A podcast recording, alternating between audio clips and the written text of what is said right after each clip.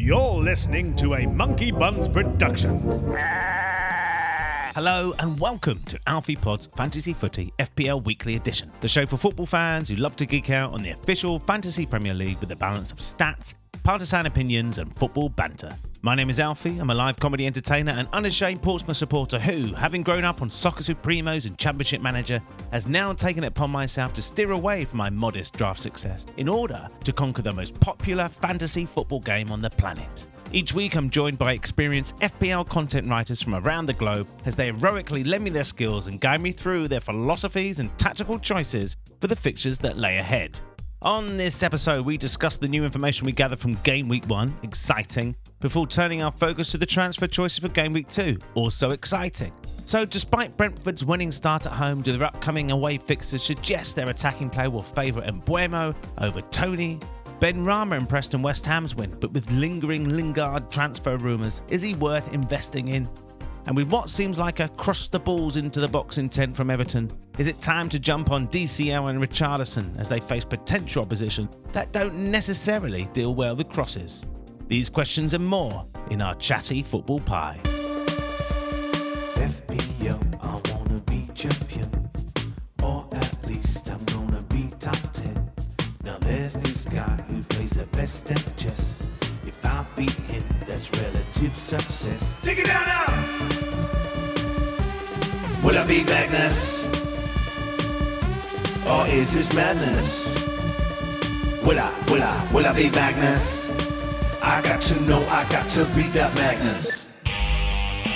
Welcome to the F P L Weekly. My name is Alfie, of course, and I'm joined by my wonderful guests. Uh, calling all the way from Colombia, enjoying a proper summer, is a joyous Spurs fan who watched all the action at the weekend on no less than five screens. A man putting the A D H D community to shame. It's Will, aka Top Marks. How are you, Will? Thanks for that introduction, Alfie. Yeah, I'm well. I'm well, thank you. I'm feeling... I'm, it was nice to watch all the games and for it not to drag on. Like last season, I was watching all the games. It would yeah. be spread out over a, a week or something. It was horrible. Sometimes it felt nice like two weeks, didn't it? Yeah. Yeah, welcome change is the... Uh, I say change, but a welcome return of the three o'clock kickoff. Absolutely. Um, also enjoying ourselves, calling from Dat Dem Dare in Dublin, a fallen legend of the F P L world, determined to reclaim what is rightfully his in the twenty-one twenty-two season, and to also help me write a much-needed new podcast theme song. It's Matt Kearney. Matt Kearney, how are you? I'm, I'm not too bad, Alfie. How are you? Is the uh, the march back to the top? It's back in full flow now, right? Definitely, definitely. Getting my stride, getting a bit of momentum going now. Until next weekend. Until next weekend. And also, calling from the Netherlands, a semi-professional footballer who, according to Transfer Market, his highest market value was forty-five thousand pounds back in twenty nineteen. But surely that must have rocketed because now he's joint top leader of the Alf Pods League of Death. It's Jordi van der Laan. How are we, Jordi? Thank you, Alfie. That is a wonderful introduction. I never grand. knew my market value was forty-five thousand. I mean, I'm tempted to sell you for at least... I'll sell you for three grand. If anyone wants you, I'll sell you for three grand. Could that be translated to a four point five striker in F P L? I don't know. Yeah, well, I'll, yeah, I'll take a punt. I could you. be a bench fodder. I would be red flag, though. Permanent injury. Yeah, maybe. Well, uh, talking about permanent injuries and red flags and bench fodder, uh, we're going to talk about this week's games. But before we do that, let's have a quick Game Week one roundup. Game Week roundup.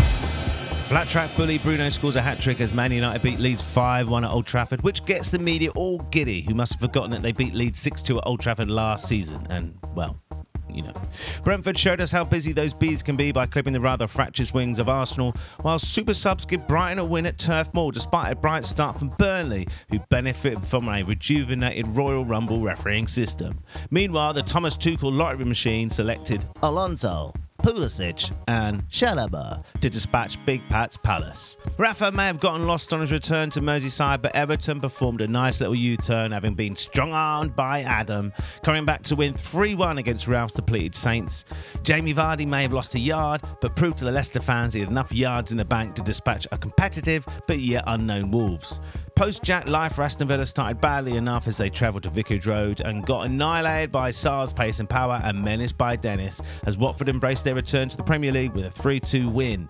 Norwich unsurprisingly got done by Liverpool and Salah. Benrahma helped orchestrate a goal-rama as the Hammers dampened a lively Newcastle side coming from goals down to win four two in a thrilling contest at St James's Park. And a resolute Spurs side come out on top in the Harry Kane derby as they beat Man City at home for the second season in a row, causing the Lily Whites faithful to ask, where can we finish this season? Seven. The answer is seven. Game week roundup. So Matt, you watched the Everton versus Southampton game. Uh, did you enjoy that? Yeah, I did. Um, you know the old cliche, a game of two halves. It definitely was. Mm. Um, Southampton were probably the better of the two teams in the first half. Everton had a few half chances. Uh, obviously, when Southampton went ahead from uh, you know a defensive mistake from Keane, Uh, it certainly changed the game, and Everton really had to push forward and try and get back into it. Um, so yeah, it was interesting. Uh, it, you know, the second half produced three goals for Everton. Um, Calvert-Lewin, I think, one of the kind of best strikers statistically for the week. You know, six, uh, five shots in the box. Um, a lot of them were headers, which I kind of had envisaged. Um, obviously, Southampton without Vestergaard, it was always going to be. Yeah. A case of that, trying to get balls into the box to Calvert-Lewin and try and exploit that, uh, the, you know, the absence of, of a defender who's, you know, generally good at uh, defending high balls in. So, yeah, um, I'm happy I went with, with Calvert-Lewin and, yeah. Points on the board.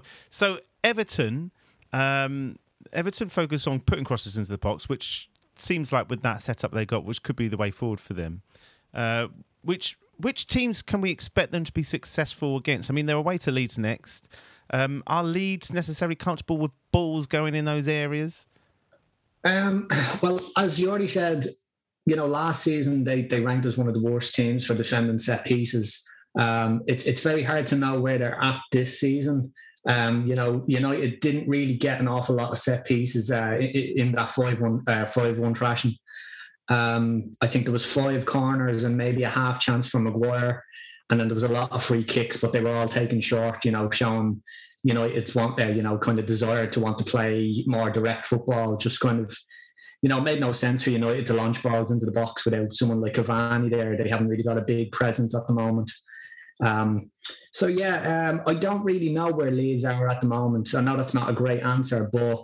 They they definitely struggled, you know. I think it's more of a case of the way United are playing caused a lot of problems. We've seen it in pre-season against Everton. Um, I know it's only a pre-season game and there was a lot of players missing, but uh, United's kind of direct football caused, uh, you know, created a lot of chances for the likes of Greenwood, uh, Fernandez, and even though they did kind of overperform in their X G this week. They, they they played very well. Um, they didn't actually have an awful lot of touches in the box, which showed they kind of wanted to, you know, pass the ball around, be direct, and just get it into the box without taking too many touches. So that's interesting. Another thing I kind of found interesting from the game was, um, you know, United, they made something like fifteen, uh, fifteen tackles and eleven of them were fouled. So that'll be something to kind of watch, whether it was poor defending and poor tackling, or just kind of taking a leaf out of Man City's book and trying to execute kind of uh, tactical fouls to stop counter-attacks. So that'll be interesting to see, especially when they play Southampton next week, um, because they gave up an awful lot of set pieces, and of course, quality of James Ward-Prowse's set pieces, that might be something Southampton might be able to get a goal from. But obviously, it, Southampton, one of the worst kind of X G results for, for this week, so it, it's going to be really tough for Southampton to get out against United next week. But how did how did Southampton look against Everton then? They started off okay. Um, first half, they it, it was a close first half. I didn't think either team was particularly good. They pressed very well, um, which I thought was a good kind of tactic because obviously United did the same thing in the pre-season game. You know, they, they knew that a bit of pressure would force a few mistakes. And of course, that's what happened. Yeah. Keane, uh, you know, stalled too long on the ball, was caught in between passing to a defender and laying it back off, and, and then just lost possession. I, I think going forward, I, I think the way Everton played against Southampton worked well because they knew they were, you know, going to be vulnerable to crosses and aerial balls, especially with Calvert-Lewin there. Benitez is a good enough manager to kind of tweak that as he needs to. Mm-hmm. And especially if you look at their next six fixtures, you know, they play the likes of, uh, I think, obviously Leeds next week, Brighton, uh, Burnley, Aston Villa and Norwich, who all kind of had a a lot of big chances conceded and a lot of, um, you know, a high X G this week. Uh, and if you combine that with the fact that Everton had a, a very, very high X G, two points, well, two point six something, you know, I, I think that bodes well for Everton. So, yeah, I, I'd be looking at getting them in uh, if, you, if you haven't. Richarlison looks good at seven point five. I think Calvert-Lewin at eight point oh is also good. The jury's out with me as far as Dinya is concerned. Dean is concerned. Yeah, yeah, I was going to say, uh, look at Dean. It seemed like he had lost set pieces, but he did take a few against uh, Southampton, so, you know, he might be back on a few of them. But as far as defensively, I'd like to see a little bit more from Everton before investing in them. Just to be a pedant, uh, Richarlison is now seven point six. Oh, yes. Already? Already. Oh, yeah. That means Bruno's going up as well then, doesn't it, in theory? I think Bruno's gone up already as well. He's yeah. gone up twice. Uh, just to give you some stats on um, headed chances conceded from last season. So Leeds were the fifth worst for that stat. They conceded ninety-three headed goal attempts, and Burnley conceded ninety-one, just behind them in um, in seventh. So they're not necessarily bad fixtures. And yeah, just to note on the on the match, I think what was interesting in the second half is that he moved Benitez moved Richarlison closer to Calvert-Lewin. And this made them, it somehow made them much more direct. And they, you know, the, the tactic of getting loads of crosses into the boxes. And for me, D C L is the player I want more than any other player. Highest non-penalty X G I, uh, which basically means he had the best chances of any forward. And he kind of, you know, you're comparing it to someone like Tony, and you're thinking, oh, Tony, I had him in my game at one team. But he ended up, Tony ended up being more of a pivot, kind of, you know, and, and Bueno, I'm not sure how to pronounce his name, Brian. Bueno. Yeah, I, I struggle with that name as well, but yeah. He, Tony ended up being more of a pivot rather than a focal point for the attack, whereas Calvert-Lewin literally was the player who was going to score. You know, I know Richarlison got a goal, but they were aiming everything at Calvert-Lewin. He really seems like the uh, the attacker to own. I think it's worth noting as well, I thought Livramento had a decent first half. I thought he marked Richarlison quite well. Um, he caused a lot of problems with Richarlison. You could see getting very frustrated and picked up a booking as well. Um, so again, like Will said, they're moving Richarlison more central, I think, was also to get away from Livramento, as well as try and increase their chances of, of getting a few, you know, scoring opportunities. And he's that four million defender for Southampton, right? Yeah, that's right. Um, I don't think a lot of people were expecting him to come straight in. Um, whether Hasenhüttl thought he did enough to keep the place, it would be interesting to see, um, especially for those of us who, you know, bought Tsimikas uh, for Liverpool and might look to trade him out in a few weeks when Robertson comes back. So, you know, it'll be interesting to see if he can keep that spot. Based on, on the game last weekend, what do you think yourself about Livramento? Will he keep his spot, or if you had to um, I thought he played well. Um, I thought it was the left back. Um, I he was subbed off. I thought he had a bad game uh, for Southampton. I didn't think Livramento was too bad. Uh, I thought he was probably actually one of the better defenders of the back four. But again, look, at Hasenhüttl will have a better idea than I will, um, you know, about players. So, but you got, but I'm sure Kyle will, Walker-Peters will come back at some point. What's the deal with him? Well, he was on the bench, so oh. yeah, that's, that's that's the question now. Yeah, was it just Orsett uh, Orsett from the from the from the starting X I, or yeah? I've also read that uh, Livramento can play right uh, right midfielder, so there's a chance uh, that he gets to play higher up the pitch as well. And, and while we're on four million defenders, because the other one is obviously Hoover, Hoover of obviously Wolves. And you got Hoover. him, Will. Uh, what was your intel on him? I mean, it, was that just a one-off start, or was he likely to be... I mean, because Semedo got dropped for him, didn't he? There is some banging going on. To it yeah, he's a rival to Semedo. I don't think he's going to be a regular starter, but he... Um, Semedo's building up fitness, as far as I'm aware. So Hoover's probably a short-term short-term option. That yeah, there isn't really a good four point oh option at the moment, as far as I'm aware. I mean, none that are long-term, but maybe maybe the Southampton guys. Whatever Matt said, basically. Will can't speak because there's some banging going on in the background. I want to ask Will a question, but yeah, there's too much noise going on. Email. Because, because I think Hoover, Hoover is one of a few, Uh, along with Livramento, who can, who might even keep his place, because he had a very good preseason, and in those in that preseason, uh, uh, Bruno Lage switched to a five at the back because the four wasn't working. Hoover is uh, can also play at the right center back, which he did in preseason as well. When some, uh, I think also when Semedo played one time. Uh, Semedo played a friendly game yesterday, I think. So yeah, there's a big chance he will he will be back uh, this weekend at right wing back. But yeah, I think there's also a decent opportunity for Hoover to keep his place in starting X I by playing right centre back. It was, essentially, it's just yeah. uncertainty. We don't know for sure. Yeah, it's potential. There's potential for sure. Yeah, that's what I'm saying. Yeah, yeah, I agree. The same as same as Livramento. I mean, he can lose a spot to Walker Peters just as easily as he can keep him uh, keep starting. Yeah, it's all just guesswork right now. But with all with all the um, high end players firing, I mean, it puts the four million players more on the spotlight, isn't it? Because you've got to find that cash from somewhere. So that's where I'm kind of at the moment. Okay. That's a very good point, Alfie. Don't just leave that there. That is a very good point. That is going to be the structure of our teams going forward. It's like we are going to have a ton of premiums this season. We've got Lukaku to come in. We've got Kane to come. Son looks like he's going to be good. You've got Bruno and Salah. How the hell are you going to do this? You need these cheap players. You need these, you know, you need these dirt cheap. And it's already, uh, yeah, so four million. Is it is it even worth just playing two defenders? Are these... like and having a trying to have like three four millions and hoping one of them plays. Oh, that's an interesting I mean, the, theory. The structure of how you're going to do your team, like are these premiums going to get so many more points than everybody else that we need to jump on and, and get them? But uh, if if the the rest of the season's like uh, game week one, then yes, it's the answer, isn't it? But we'll see when winter come around, things might change, things will get different. But at the moment, it certainly seems that way.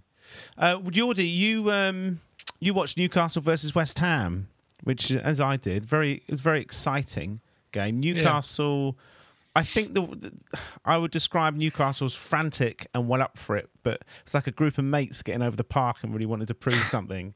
Um, looked dangerous. So they almost ha- harnessed the power of the home advantage, but ultimately outdone by a calm and well-organised David Moyes side. Newcastle are away to Aston Villa next, who themselves were a little off it and on the end, receiving end of a newly promoted team starting their campaign in front of their vociferous, vociferous home support in the shape of Watford. Uh, will Dean Smith's men gain the same benefit as other teams have of being at home with a capacity crowd and sort of smash Newcastle with some sort of ease? Well, I don't think it will go with ease, but I think they will bounce back after last week's uh, defeat against Watford. Uh, but to come back to your first point, yeah, Newcastle West Ham was a pretty exciting game, good, wasn't it? it? Yeah. It was one of the most exciting games of the weekend, I think. Uh, also, like uh, like Matt said about uh, Everton Southampton, was a game of two halves. I did I didn't think West Ham would come back at halftime. Uh, was uh, I was like, okay, hopefully Antonio can grab uh, one return or something. But yeah, they scored three goals inside fifteen minutes or so. So. Um, Yeah, it was quite a good game. Uh, Newcastle have become more of an attacking side in the second half of last season already due to the appointment of an, a certain attacking coach. I'm not sure what his name is. Wilson spoke about it. I think we spoke about it last week. Uh, yes, we did. Well. We touched upon that, yeah. Yeah, and I think we we, we saw it in the game too. Um, I thought they were quite a bit naive in the second half because they were in front and they were very leaky at the back. As we've seen, uh, I think the game was there was the most X G in total of every Premier League game, I think, if oh, you wow. combine both sides. So, uh, yeah, I think uh, at Villa Park, we will see another thriller with lots of goals. Hopefully, Danny Ings can grab a few. I know um, I, uh, for some reason, I, I, I over-tinkered last week, as a lot of people did. And in the end, I don't know why, but when Buendia ended up my side... I was trying to do the reverse, the reverse, reverse. I mean, even though I don't really rate him, I think he's people love to love him. They think he's the new Pele, don't they? I think he's useful. But um, but also, Villa, you look at their squads. That and then Traoré came on, didn't he? And uh, their new winger as well. The what's his name? Bailly. Yeah, exactly. Le- Leon Bailly. Leon Bailey, exactly. And uh, they look pretty good, yeah. Um, with West Ham though. Um, they face Leicester next week. So likewise with West Ham, they face Leicester in what already seems like a clash of the titans. Uh, but will they? Uh, will the fact they're playing their first home game of the season to a full London stadium be enough to see them over the line against the equally impressive Foxes?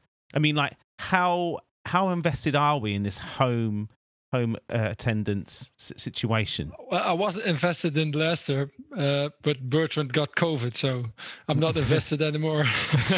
No, but I think I think this game will be a tight affair. I think West Ham, uh, uh, David Moyes has the ability to uh, set West Ham up attacking as well as defensively. He has the ability to, uh, when he plays lesser opposition, he knows they are on the front foot and they need to attack. And he has also the ability to uh, play more defensively against stronger opposition. Against Leicester, I think he knows, of obviously, they will be better than Newcastle.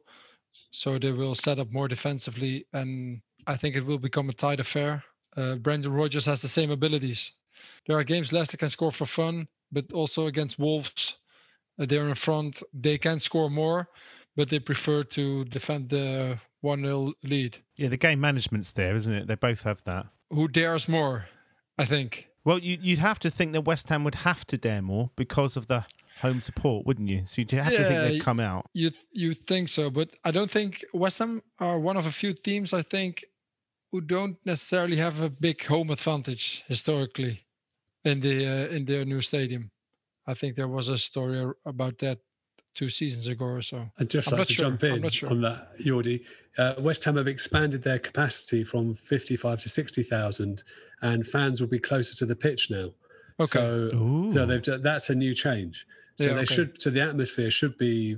I wasn't atm- aware I've been, of that. Yeah, no, I've been... I was just speaking to my West Ham mate yesterday. And yeah, I've been to um, London Stadium a few times, and it's it's just vast. It's not like the Spurs Stadium, which is really good, and you kind of on top of the pitch a bit more, obviously. No, no dig there. It's but really good. Really good. It's amazing. I know about that, yeah. The sounds kept inside. Yeah, exactly. It's great.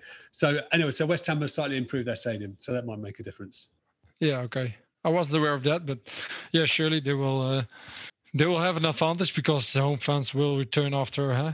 uh, what's like one and a half years. Uh, it will be a tight affair, I think, and. Uh, I'm only invested with Antonio. I'll play him. I, I have Bertrand, but Bertrand uh, got COVID just before last weekend's game. And I, I wasn't planning on playing him this, this weekend anyway, so I'll probably roll my transfer, but that's another thing. Can I ask, what do you think about um, Lingard's potentially arriving? There's a lot of, I mean, West Ham have been very open about saying they want him, and even their, well, I think Randolph it was, is on Instagram saying, Jesse, you know, you want to come back or something like that. I mean, and if he arrives, that's surely not good news for Benrahma. Yeah, that would show the appeal of Benrahma, yeah.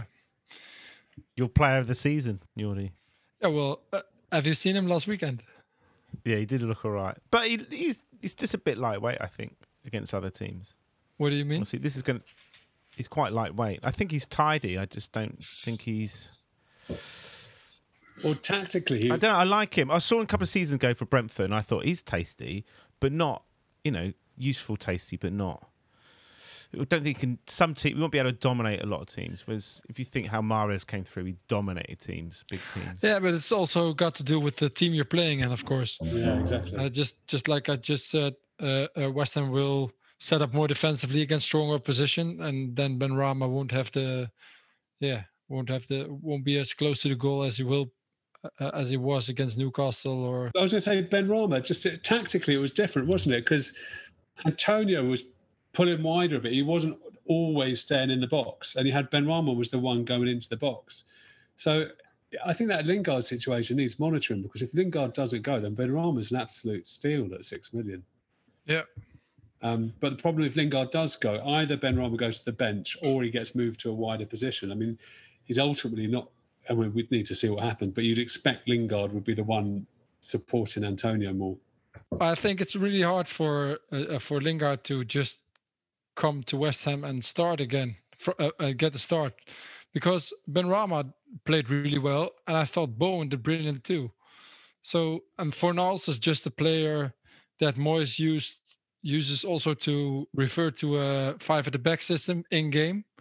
Uh, because they play, they started four at the back last weekend, and they sometimes reverted to a five at the back with Cresswell dropping uh, alongside the centre backs and Fornals taking over at left wing back, because Fornals' work rate is immense.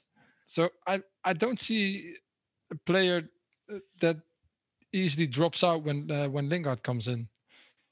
Well, obviously, obviously it would shorten uh, Benrahma's appeal if uh, Lingard arrives, but yeah. Could um, did Jared Bowen start? Uh, mm. Yeah, he was good. Brilliant game. He was very good. Oh, okay. Yeah. I was going to say maybe could like Antonio go up top with maybe Lingard and Benrahma tucked behind in a kind of central role at, Bar- at Bowen's expense. Um, but then again, if Bowen had a good game, you know, again. Yeah. I, don't, I don't know how you saw it, Yuri, but I saw it as I think more second half is the fact like well, we'll touch upon is that Antonio's playing wide, but he wasn't playing wide. He was starts as a central striker yeah. up against the centre halves, then drifts wide, creates that space for the sort of false nine drifting player to come into the space. Whereas Bowen basically did stick to the right wing, so there wasn't like a huge rotation. It was just between Antonio yeah. and Benrahma. But you'd imagine Lingard could possibly play that role better than Benrahma, I would say. But again, uh, based on last weekend's performance, there's uh, Moyes yeah. can't really bench Benrahma. I mean, yeah, surely if uh, if Lingard arrives in two weeks and Benrahma has a poor game against Leicester and I, I don't know who they play after, uh, Crystal Palace at home, then yeah. What's your so? What's the takeaway then? Are we buying Benrahma now because the fixture's good and West Ham are playing well, or do we not buy him? For, well, for me, it depends on whether I can get early team news about Liverpool on Saturday morning. And if, if it looks like Jota isn't going to start, I'm just going to jump straight onto Benrahma. So that's my thinking. It's going to depend on whether Jota starts or not and whether I can get team news. But I would like him. I'd like Benrahma. I thought he looked really, really good against Newcastle. Um, like we were saying, you know, as the game went on, he he got into more central positions. And I mean, for six point, well, six million at the moment, might be six point six six point zero by the time the podcast goes out. But uh, you know, uh, I think he's I think he's a great option. Are you really willing to to drop Jota for him? Uh, well, I mean, if Jota gets thirty minutes against Burnley, the, uh, the issue is. Uh, we might touch on it, you know, about the international break coming up um, and whether the likes of Brazil and stuff will continue to be on the red list. Because if that's the case, well, then Firmino may have to quarantine and miss game week four, possibly game week five, meaning that Jota will probably play those weeks. So I think a lot counts on whether I can get whether we can get some news this this weekend. Um, because I, I I don't know. I think West Ham could do well against Leicester. I thought, I didn't see the Leicester-Wolves game, but Wolves had a pretty good X G and Leicester had a pretty bad X G. And, well, that, that coupled with, I mean, I don't see Wolves as a fantastic attacking team. Um, well, okay, maybe under Nuno, obviously they have new management now, but, I mean, West Ham had the highest X G, I think, of all teams this week. Um, fair enough, they're playing Newcastle, but like we're talking about home advantage, I think it'll serve them well. I think they'll get goal scoring opportunities. And looking at the way Antonio and Benrahma and, and Bowen played, like, you know, I don't see why they couldn't put two past Leicester. So then it all depends whether it's worth a free transfer on Jota. And that depends on whether he he's likely to start or not. And the other point with Jota, I think, is it's really this game, because game week three, Liverpool play Chelsea. So you're not really, but he's not going to do much against them, even if he does play. And then yeah. if he gets four and five, you so if he plays so. this week, yeah, it's well, it's certainly going to be a tougher proposition. But um, basically, game week two, if he plays, great, because then if he's almost certain to play game week four and five as well, you leave him, don't you? Yeah. yeah. And I'll add one more thing for you. This is a bit tasty. The last two games West Ham have play, played against Leicester, they put six goals past them. So, oh, you got me excited there, Will. oh, yeah. Six goals, yeah.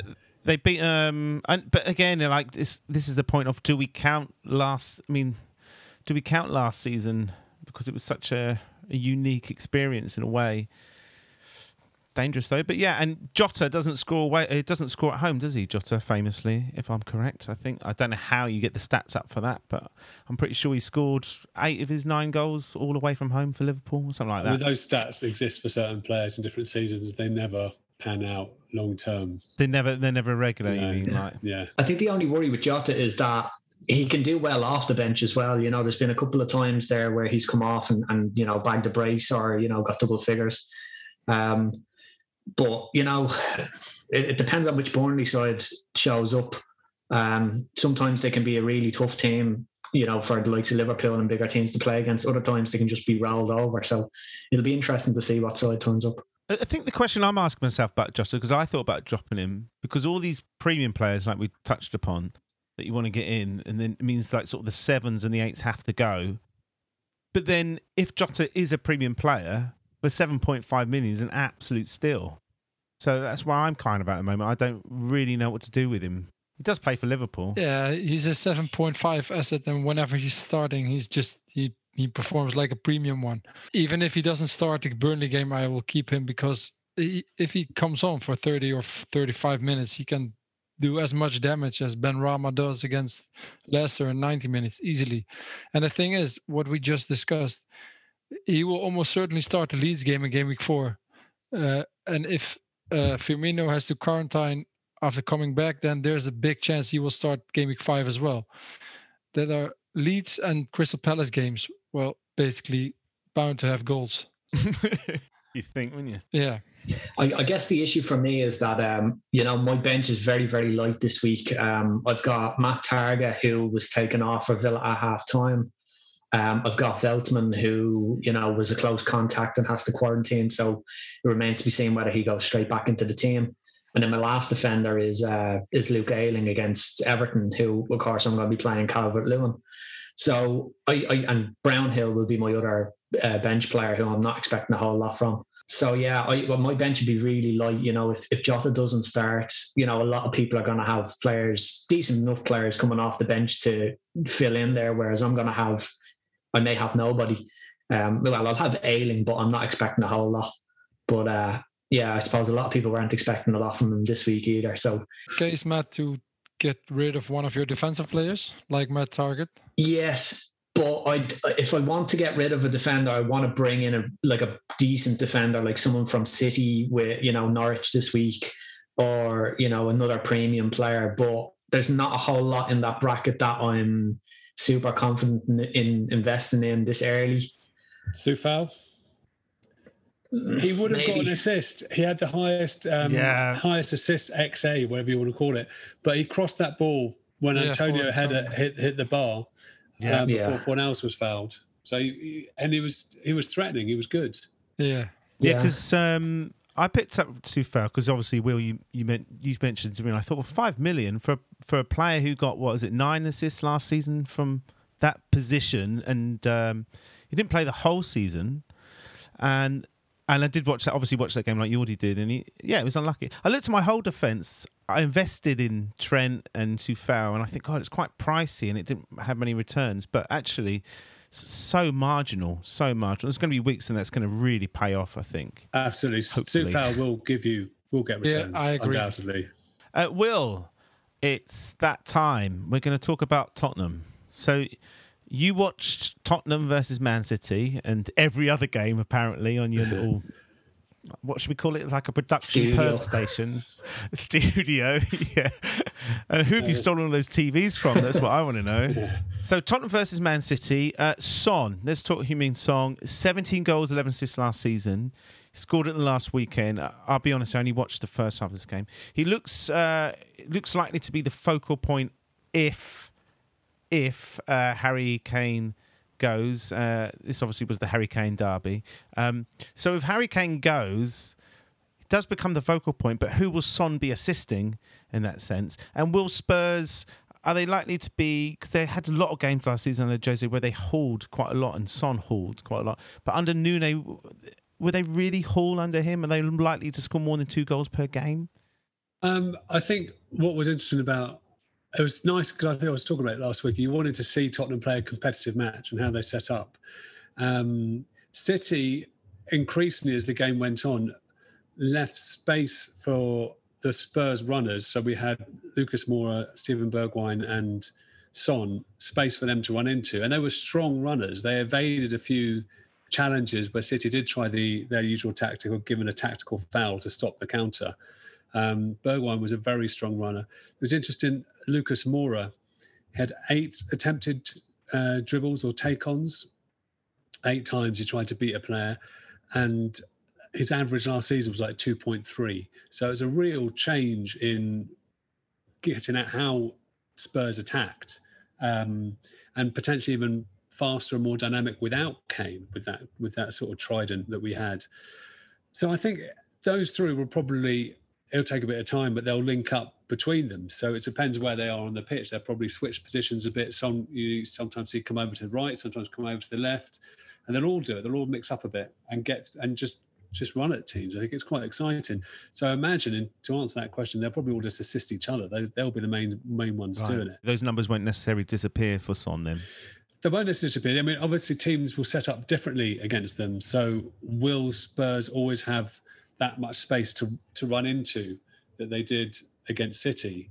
And then we maybe see different tactics. For instance, in Chelsea in pre-season, Chelsea were Chelsea gave Spurs no room at all in that first half. And only when Chelsea started making subs in the second second half of the pre-season match did Spurs start to have space. So it depends how teams set up against them. You'd imagine that usual thing of just look at the fixtures. If you see a weaker opposition, then you're probably going to try and get them in because you imagine they'd have a bit more room. But, you know, someone like Chelsea's not going to give them space. Uh, but they've obviously got Wolves next week, haven't they? In the uh, yeah, Wolves. In I, would, the Nez I was Derby. slightly... It was interesting because you've heard Large is meant to be a more uh, attacking coach and you're potentially going to have more space behind. But then that kind of did it. I mean, they weren't bad against Leicester. So I was a little bit surprised. I'm not, again, I'm not quite sure what to expect in that game. Spurs on the front foot. We've got that new Argentine centre-back, Romero, who's, who was voted best defender in Serie A last year. Really quality player. So I think if we can get... And I suppose the other players you want to look at are players like Lo Celso and Ali, because if you're, if you're talking about talent, I think the best talent for Spurs, as a, unlike Wolves, um, are probably the central midfield players. They've probably got more talent than than the wingers, than Bergwijn and Moura. Um, so maybe that's also encouraging. Maybe when teams do sit back and it is harder to break them down. I mean, look, Benjamin Mendy, we're not going to be playing against him every week. He was... No. It was terrible. so uh, yeah, so maybe we will have players like Lo Celso who can who can create more from the centre of the park. So hopefully there'll be a balance to, to how Spurs play. But you know, it's all we've all got to, we've got to wait and see. Another player I thought was very good, but uh, Oliver Skipp, he was he's maybe started. I think he, he gave away that free kick when he fouled Grealish on the edge of the area. He maybe started a little bit slow, but he really was good. He got out. He really. In his area, he was never really quite out of position, but he was very good at putting pressure on the player, making them play a pass and not making them play an easy pass. I thought he did very well alongside Højbjerg. Do you reckon he keeps his place well? Yeah, yeah, I do for the moment, yeah, definitely. I was going to say, most importantly, Will, uh, that guy Scarlett made the squad. Do you think there's any hope for a, a four point five million striker who will actually get points? Yeah, he'll probably get the odd one point now and again. I think they, they like him, and uh, but I don't see him been any more than, you know, like our version of Gabriel Jesus coming on in the last few minutes. Imagine that. Imagine being Jesus where you're the reserve striker to a team that doesn't have a striker. And he even he even came on and played as a left uh, left winger. Right. It's such a poison position for City, that though. I mean... It just it's the one position that doesn't really work in the team. Like even Torres struggled. Surely K D B is starting there next weekend. Has to.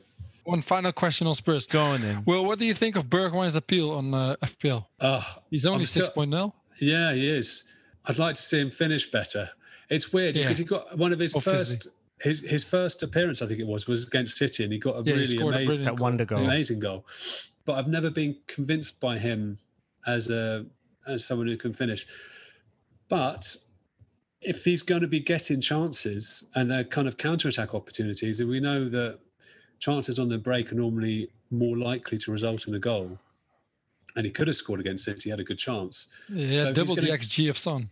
Yeah, if he's going to get in, yeah, well, Son doesn't need. I mean, yeah, I know, we, I know yeah, Son yeah. is an amazing finisher, obviously. Yeah. But, but you know, it's interesting because you talk about, like, so I touched on this just on the X G point. I'm getting slightly sidetracked again, but we talk about Man United and their low X G. Well, yeah, Greenwood had an amazing finish from the edge of the box. That was going to be low X G. Fernandez's uh, goal, where it was just almost cleared off the line, that was going to be low X G. But the other thing, which you've mentioned before, Jordan, is goals change matches. So yeah, you get a low X G goal. That doesn't necessarily mean you're then going to pro- like goals change how a team approaches the game. Yeah. So does that mean you're going to, you're not necessarily going to continue getting loads of chances? You're not going to need to get loads more chances. And it's sort of like... No, you're going to manage the game, aren't you? Exactly. You're going to manage the game and close things off, yeah. yeah. Play, play, but we, yeah, or look, wait for your opportunities. Anyway, to, to answer Bergwijn, I think it, he's a wait and see for me. I think at that at that price, you've got Sarr, you've got um, who uh, Watford, who looks an amazing uh, value.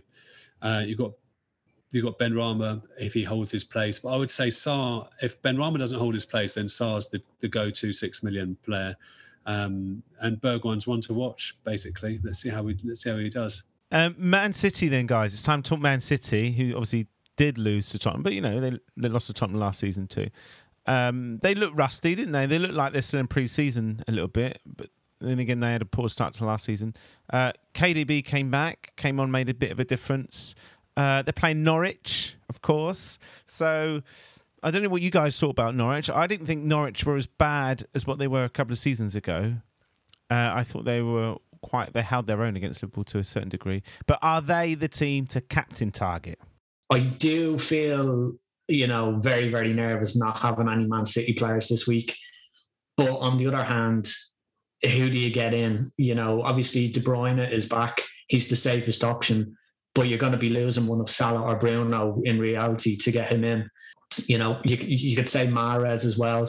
Um, but this was always my concern with Mahrez. I didn't think he looked great in the Community Shield uh, against Leicester. He squandered a lot of chances. And I was thinking, you know, if he doesn't have a good game against Tottenham, you know, his place is going to be up and, you know, up and question, you know, questionable. So this is where we're at at the moment. We're at a kind of a situation where it's don't buy him, don't sell him. If you already have him, keep him, hoping that he starts and does great. If you don't have him, maybe err on the side of caution. Um, of course, there's Grealish, probably a little bit more affordable. Anyone who kept half a million in their bank can easily upgrade him. Uh, upgrade the likes of Jota, who they might be having second thoughts about, um, or downgrade uh, somebody else, I don't know. But I don't know, it's a tough one. I, I think a lot of this game week depends on how Man City do. There's kind of a camp where it's split between the, you know, Mahrez owners and the non-Mahrez owners, kind of like Bruno or Bru, yes, last week.